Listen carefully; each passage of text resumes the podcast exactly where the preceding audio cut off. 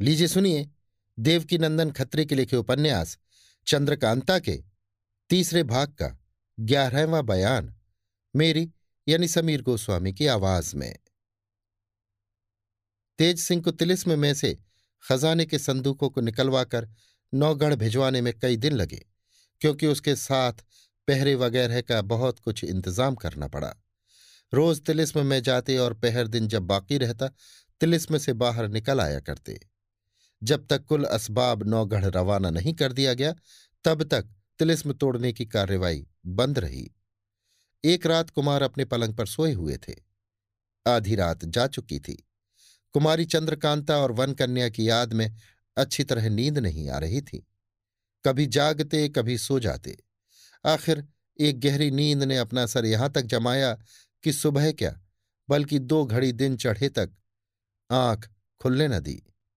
जब कुमार की नींद खुली, अपने को उस खेमे में ना पाया जिसमें सोए थे, अथवा जो तिलिस्म के पास जंगल में था, बल्कि उसकी जगह एक बहुत सजे हुए कमरे को देखा, जिसकी छत में कई बेशकीमती झाड़ और शीशे लटक रहे थे। ताज्जुब में पड़ इधर उधर देखने लगे। मालूम हुआ कि ये एक बहुत भारी दीवान खाना है, जिसमें तीन तरफ़ संगमरमर की दीवार और चौथी तरफ़ बड़े बड़े खूबसूरत दरवाजे हैं जो इस समय बंद हैं। दीवारों पर कई दीवार गिरें लगी हुई हैं। जिनमें दिन निकल आने पर भी अभी तक मोमबत्तियाँ जल रही हैं। उनके ऊपर चारों तरफ़ बड़ी बड़ी खूबसूरत और हसीन औरतों की तस्वीरें लटक रही थी। लंबी दीवार के बीचों बीच एक तस्वीर आदमी के कद के बराबर सोने के चौखट में जड़ी दीवार के साथ लगी हुई थी। कुमार की निगाह तमाम तस्वीरों पर से दौड़ती हुई उस बड़ी तस्वीर पर आकर अटक गई। सोचने लगे बल्कि धीमी आवाज़ में इस तरह बोलने लगे, जैसे अपने बगल में बैठे हुए किसी दोस्त को कोई कहता हो। आहा इस तस्वीर से बढ़कर इस दीवान खाने में कोई चीज़ नहीं है। और बेशक ये तस्वीर भी उसी की है, जिसके इश्क ने मुझे तबाह कर रखा है। वाह, क्या साफ़ भोली सूरत दिखलाई है! कुमार झट से उठ बैठे और उस तस्वीर के पास जाकर खड़े हो गए। दीवान खाने के दरवाजे बंद थे, मगर हर एक दरवाजे के ऊपर छोटे छोटे सुराख बने हुए थे, जिनमें शीशे की टट्टियाँ लगी हुई थी। उन्हीं में से सीधी रोशनी ठीक उसी लंबी चौड़ी तस्वीर पर पड़ रही थी, जिसको देखने के लिए कुमार पलंग पर से उतरकर उसके पास गए थे। असल में वो तस्वीर कुमारी चंद्रकांता की थी। कुमार उस तस्वीर के पास जाकर खड़े हो गए और फिर उसी तरह बोलने लगे, जैसे किसी दूसरे को जो पास ही खड़ा हो सुना रहे हैं। आहा, क्या अच्छी और साफ़ तस्वीर बनी हुई है। इसमें ठीक उतना ही बड़ा कद है। वैसी ही बड़ी बड़ी आँखें हैं, जिनमें काजल की लकीरें कैसी साफ़ मालूम हो रही हैं। आहा, गालों पर गुलाबीपन कैसा दिखलाया है। बारीक होठों में पान की सुर्खी और मुस्कुराहट साफ़ मालूम हो रही है।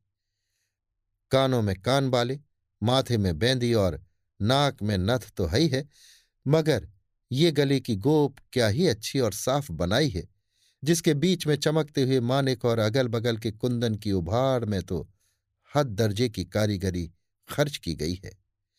गोप क्या, सभी गहने अच्छे हैं?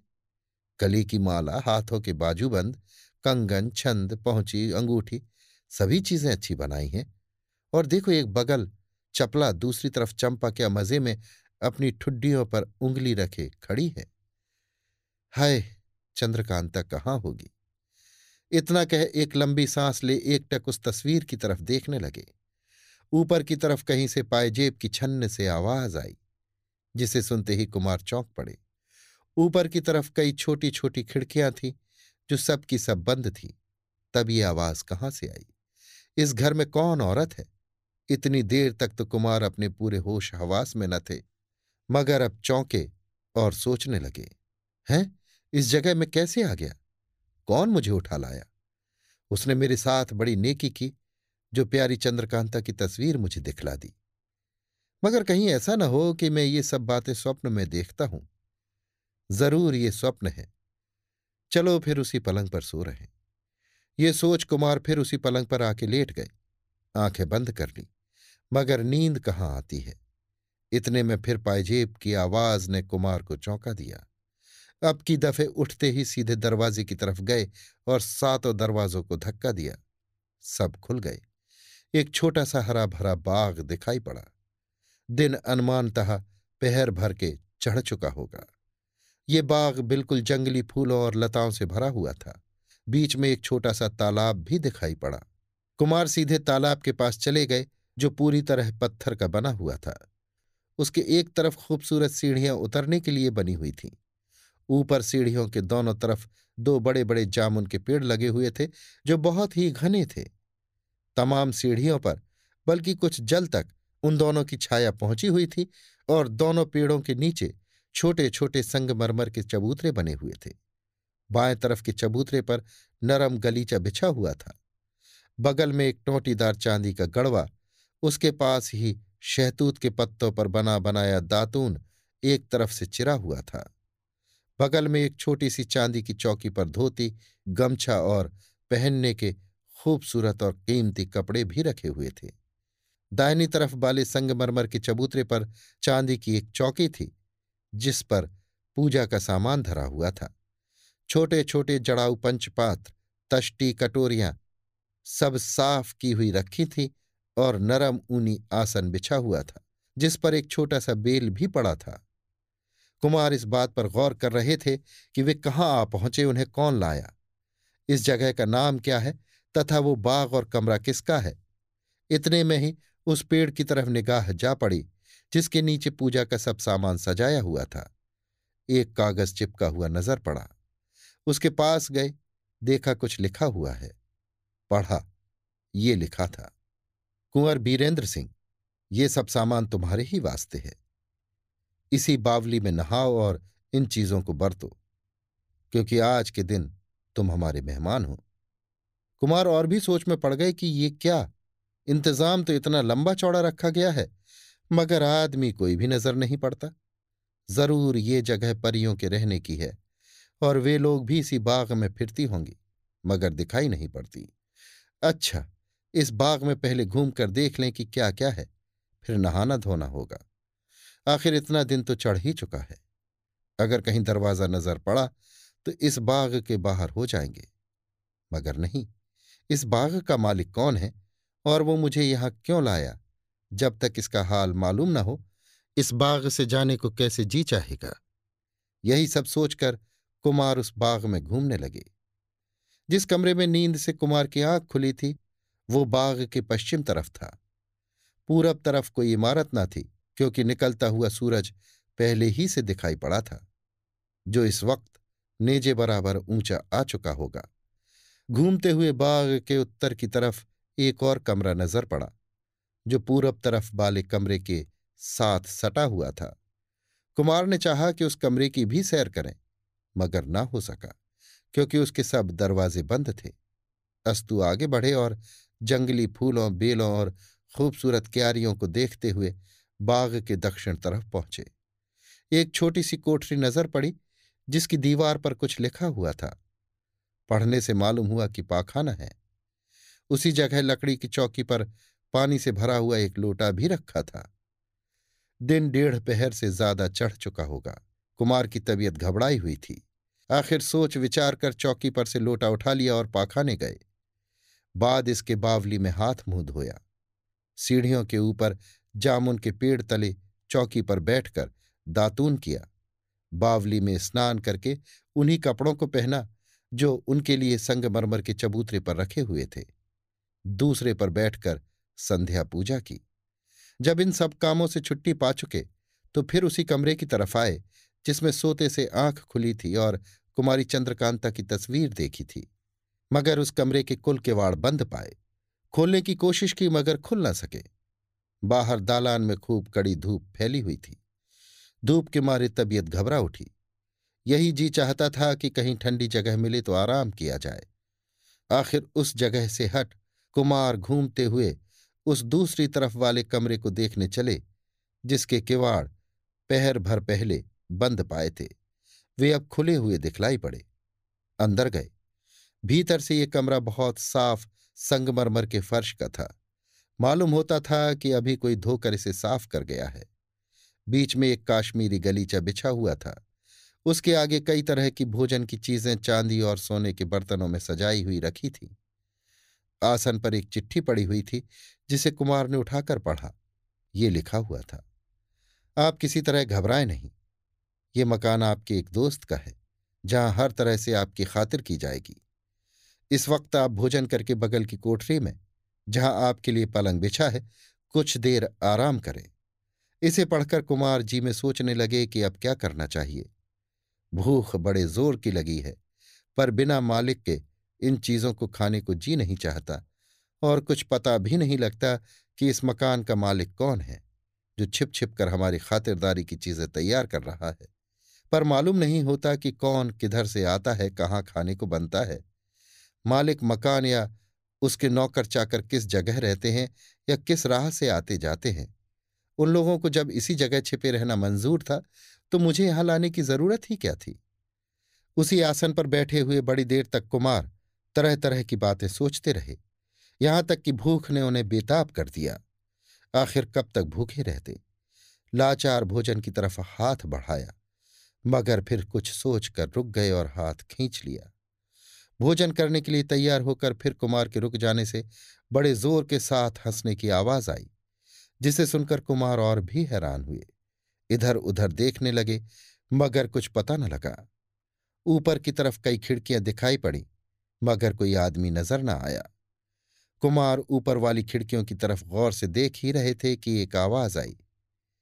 आप भोजन करने में देर न कीजिए, कोई खतरे की जगह नहीं है। भूख के मारे कुमार विकल हो रहे थे। लाचार होकर खाने लगे। सब चीज़ें एक से एक स्वादिष्ट बनी हुई थी। अच्छी तरह से भोजन करने के बाद कुमार उठे। एक तरफ़ हाथ धोने के लिए लोटे में जल रखा हुआ था। अपने हाथ से लोटा उठा, हाथ धोए और बगल वाली कोठरी की तरफ़ चले। जैसा कि पुर्जे में लिखा हुआ था, उसी के मुताबिक सोने के लिए उस कोठरी में निहायत खूबसूरत पलंग बिछा हुआ पाया। मसहरी पर लेटकर तरह तरह की बातें सोचने लगे। इस मकान का मालिक कौन है और मुलाकात न करने में उसने क्या फ़ायदा सोचा है? यहाँ कब तक पड़े रहना होगा? वहाँ लश्कर वालों की हमारी खोज में क्या दशा होगी? इत्यादि बातों को सोचते सोचते कुमार को नींद आ गई और बेखबर सो गए। दो घंटे रात बीते तक कुमार सोए रहे। इसके बाद बीन की और उसके साथ ही किसी के गाने की आवाज़ कानों में पड़ी। झट आँखें खोल इधर उधर देखने लगे। मालूम हुआ कि ये वो कमरा नहीं है जिसमें भोजन करके सोए थे, बल्कि इस वक्त अपने को एक निहायत खूबसूरत, सजी हुई बारहदरी में पाया, जिसके बाहर से बीन और गाने की आवाज़ आ रही थी। कुमार पलंग पर से उठे और बाहर देखने लगे। रात बिल्कुल अंधेरी थी, मगर रोशनी खूब हो रही थी, जिससे मालूम पड़ा कि ये बाग भी वह नहीं है जिसमें दिन को स्नान और भोजन किया था।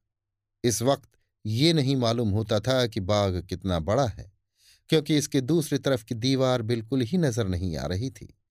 बड़े बड़े दरख्त भी इस बाग में बहुत थे। रोशनी खूब हो रही थी। कई औरतें जो कमसिन और खूबसूरत थीं, टहलती और कभी कभी गाती या बजाती हुई नज़र पड़ी, जिनका तमाशा दूर से खड़े होकर कुमार देखने लगे। वे सब आपस में हंसती और ठिठोली करती हुई एक रविश से, दूसरी और दूसरी से तीसरी पर घूम रही थीं। कुमार का दिल न माना और ये धीरे धीरे उनके पास जाकर खड़े हो गए।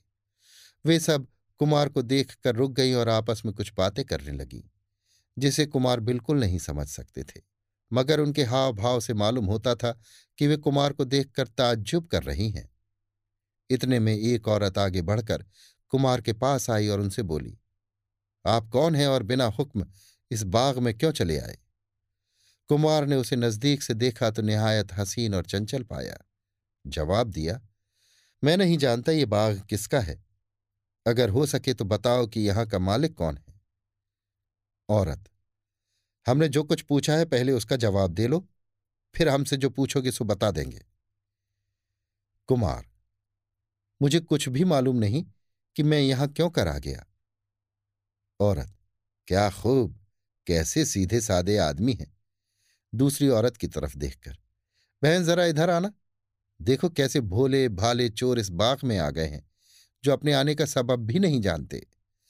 उस औरत की आवाज़ देने पर सभी ने आकर कुमार को घेर लिया और पूछना शुरू किया, सच बताओ तुम कौन हो और यहाँ क्यों आए? दूसरी औरत, जरा इनके कमर में तो हाथ डालो। देखो कुछ चुराया तो नहीं है? तीसरी, ज़रूर कुछ न कुछ चुराया होगा। चौथी अपनी सूरत इन्होंने कैसी बना रखी है? मालूम होता है किसी राजा ही के लड़के हैं। पहली, भला ये तो बताइए कि ये कपड़े आपने कहाँ से चुराए? इन सभी की बातें सुनकर कुमार बड़े हैरान हुए।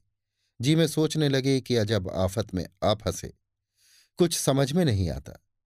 ज़रूर इन्हीं लोगों की बदमाशी से मैं यहाँ तक पहुँचा और यही लोग अब मुझे चोर बनाती हैं। यूँ कुछ देर तक सोचते रहे, बाद इसके फिर बातचीत होने लगी।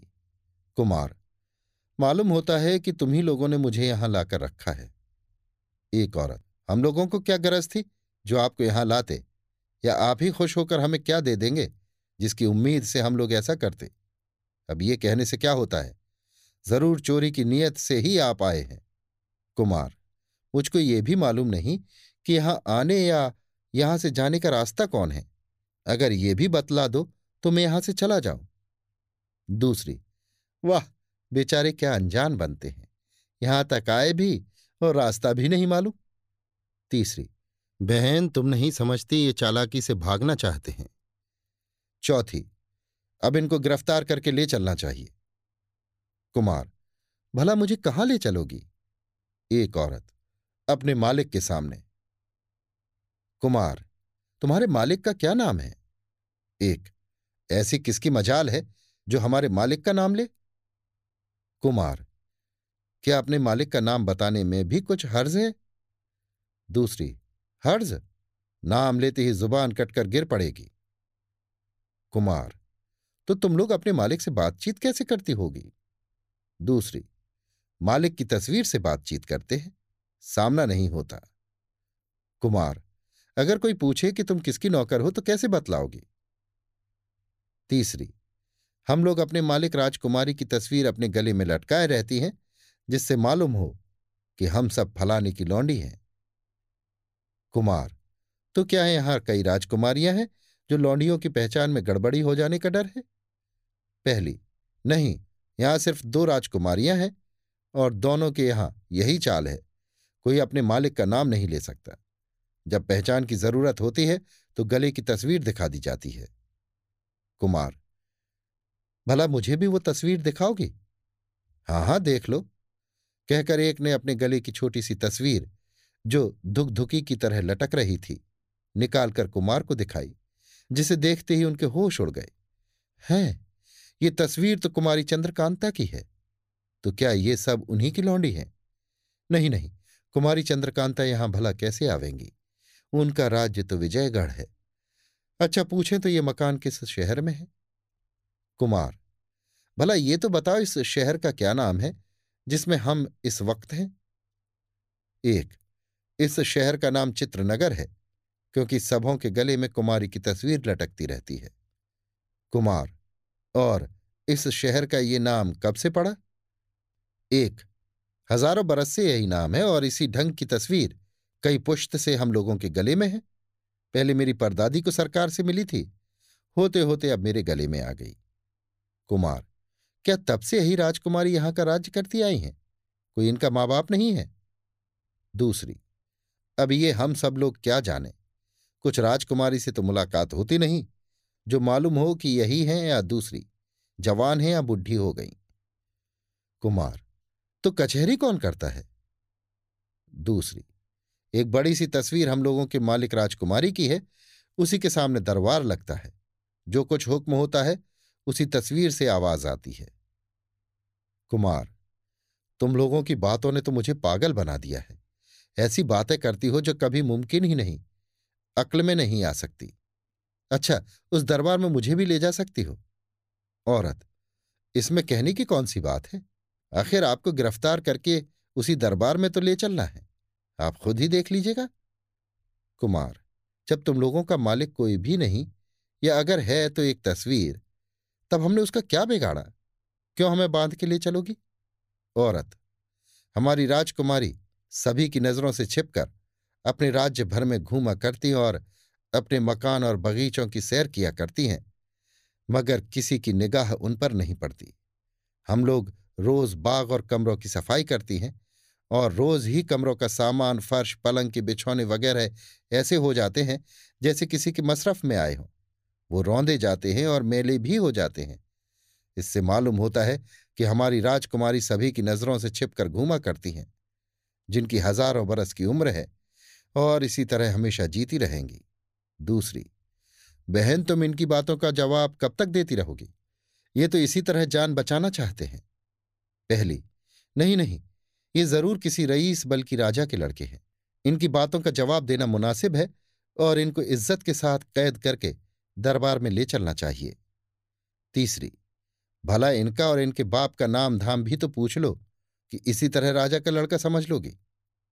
कुमार की तरफ़ देखकर, क्यों जी आप किसके लड़के हैं और आपका नाम क्या है? कुमार, मैं नौगढ़ के महाराज सुरेंद्र सिंह का लड़का बीरेंद्र सिंह हूँ। इनका नाम सुनते ही वे सब खुश होकर आपस में कहने लगी, वाह, इनको तो ज़रूर पकड़ के ले चलना चाहिए। बहुत कुछ इनाम मिलेगा। क्योंकि इन्हीं को गिरफ़्तार करने के लिए सरकार की तरफ़ से मुनादी की गई थी। इन्होंने बड़ा भारी नुकसान किया है। सरकारी तिलिस्म तोड़ डाला और खजाना लूट कर घर ले गए। अब इनसे बात न करनी चाहिए। जल्दी इनके हाथ पैर बांधो और इसी वक्त सरकार के पास ले चलो। अभी रात नहीं गई है, दरबार होता होगा। देर हो जाएगी तो कल दिन भर इनकी हिफाजत करनी पड़ेगी, क्योंकि हमारी सरकार का दरबार रात को होता है। इन सभी की ये बातें सुनकर कुमार की तो अक्ल चकरा गई। कभी ताज्जुब, कभी सोच, कभी घबराहट से इनकी अजब हालत हो गई। आखिर उन औरतों की तरफ़ देखकर बोले, फसाद क्यों करती हो? हम तो आप ही तुम लोगों के साथ चलने को तैयार हैं। चलो देखें तुम्हारी राजकुमारी का दरबार कैसा है। एक, जब आप खुद चलने को तैयार हैं, तब हम लोगों को ज़्यादा बखेड़ा करने की क्या ज़रूरत है? चलिए? कुमार, चलो। वे सब औरतें गिनती में नौ थी। चार कुमार के आगे चार पीछे हो। उनको लेकर रवाना हुई और एक ये कहकर चली गई कि मैं पहले खबर करती हूँ कि फलाने डाकू को हम लोगों ने गिरफ़्तार किया है, जिसको साथ वाली सखियाँ लिए आती हैं। वे सब कुमार को लिए बाग के एक कोने में गई, जहाँ दूसरी तरफ़ निकल जाने के लिए छोटा सा दरवाज़ा नज़र पड़ा, जिसमें शीशे की सिर्फ़ एक सफ़ेद हांडी जल रही थी। वे सब कुमार को लिए हुए इसी दरवाजे में घुसी। थोड़ी दूर जाकर दूसरा बाग, जो बहुत सजा था, नज़र पड़ा, जिसमें हद से ज़्यादा रोशनी हो रही थी और कई चोबदार हाथ में सोने चांदी के आसे लिए इधर उधर टहल रहे थे। इनके अलावा और भी बहुत से आदमी घूमते फिरते दिखाई पड़े। उन औरतों से किसी ने कुछ बातचीत या रोक टोक न की। ये सब कुमार को लिए हुए बराबर धड़धड़ाती हुई एक बड़े भारी दीवान खाने में पहुँची जहाँ की सजावट और कैफियत देख कुमार के होश जाते रहे। सबसे पहले कुमार की निगाह उस बड़ी तस्वीर के ऊपर पड़ी, जो ठीक सामने सोने के जड़ाऊ सिंहासन पर रखी हुई थी। मालूम होता था कि सिंहासन पर कुमारी चंद्रकांता सिर पर मुकुट धरे बैठी हैं। ऊपर छत्र लगा हुआ है और सिंहासन के दोनों तरफ़ दो ज़िंदा शेर बैठे हुए हैं, जो कभी कभी डकारते और गुर्राते भी थे।